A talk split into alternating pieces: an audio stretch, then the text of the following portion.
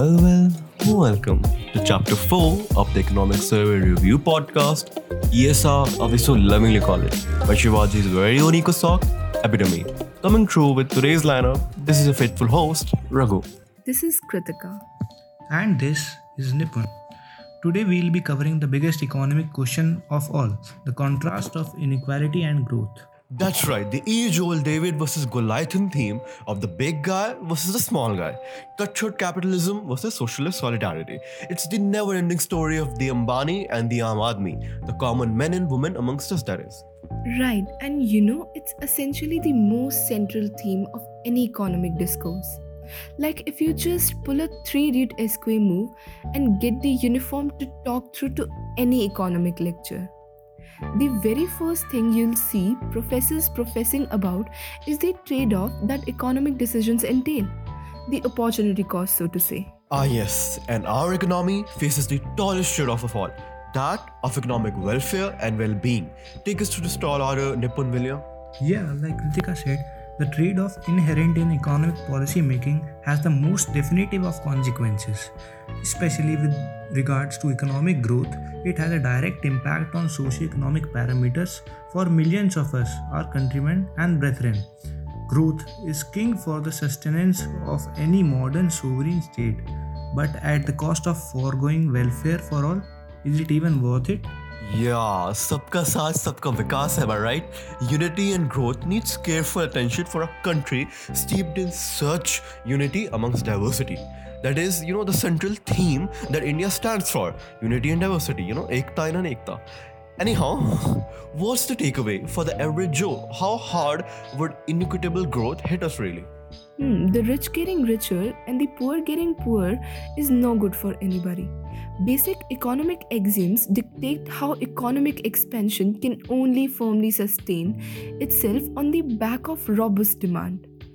But with dwindling disposable wealth, no consumption means that there will be no income. The pandemic-induced shutdowns have especially shown how hard sensitive groups can be hit when the wheels of economy come squeaking to a grinding halt. It can be damning. While it's much to everyone's chagrin, the top 1% only balloon their wealth. Still, more than financial matters, it's also about the day-to-day way of life for countless souls, many of which fight tooth and nail just to make it to the another day. Getting squeezed dry under constrained social mobility can be fatal. And you know what? 40,000 people die for every one person that the employment rate falls. I know, right? It's dire. It's abject. Exactly. The scope and weight of economic parameters staring down on us as a nation is challenging to say the least. Income per capita as a proxy of economic growth and inequality have similar relationships with socio-economic indicators such as health, mortality, birth and death rates, fertility rates, crime and drug usage, and also mental health even. But unlike in advanced economies, in India, economic growth and inequality converge in terms of their effects on socio-economic indicators. The resulting dynamic is that the effects of inequality and income per capita remains similar across the Indian states, a direct relationship, so to say. These findings are consistent with the historical evidence as well.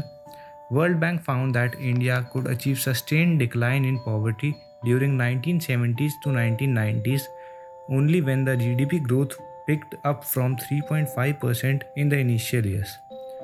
Also, rise in growth of mean consumption was responsible for approximately 87% of the cumulative decline in poverty. Oof, that paints quite the picture, doesn't it? A delicate balance between glory and gore for us as a nation, between shades of prosperity and poverty. It's almost like being caught between a rock and a hard place. Kahi kua, kahi khai, am I right?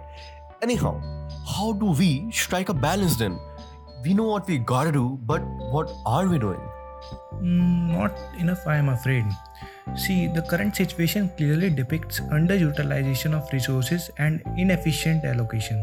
So, to achieve the set target goalposts, We need to make sure there's full and efficient utilization and allocation of resources, in particular via our union budgeting. Indeed, and it's not all a tale of gloom and doom now, is it?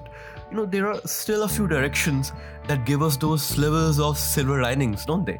To wit, picture abhi baki hai mere dost, isn't it? Yes, of course, Ragu. If we talk about China for a minute, they have made exceptional strides in reducing their extreme poverty rates since 1970s. As per data from China National Bureau of Statistics, the headcount ratio of poverty has reduced by 94% from 1980 to 2015 in rural China. Since 1980s, the country has made remarkable progress in reducing the poverty. Peeking over to our neighbors, Avi, but yeah, comparative studies are the bread and butter of economic evaluation. Give me more specifics, Vilya. In contrast, the Gini coefficient of income distribution among the rural residents in China rose from 0.24241 in 1980 to 0.39 in 2011, or by 62% according to the official estimation. Now, in the 32 years between 1980 and 2012, per capita net income among the rural population rose by an annual average of 6.9%. And back home too, economic growth has a far greater impact on poverty elevation than inequality.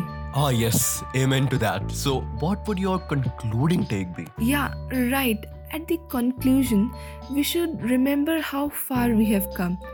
There's much to be grateful for on the economic front after all. Given our colonial past and its preposterous exploitation and class differences, we have come leaps and bounds in lifting millions out of the poverty. And the statistical analysis confirmed the fact that India needs to double down on its growth track record, as redistribution is only feasible in a developing economy if the size of the economic pie itself grows first. Exactly, Kritika.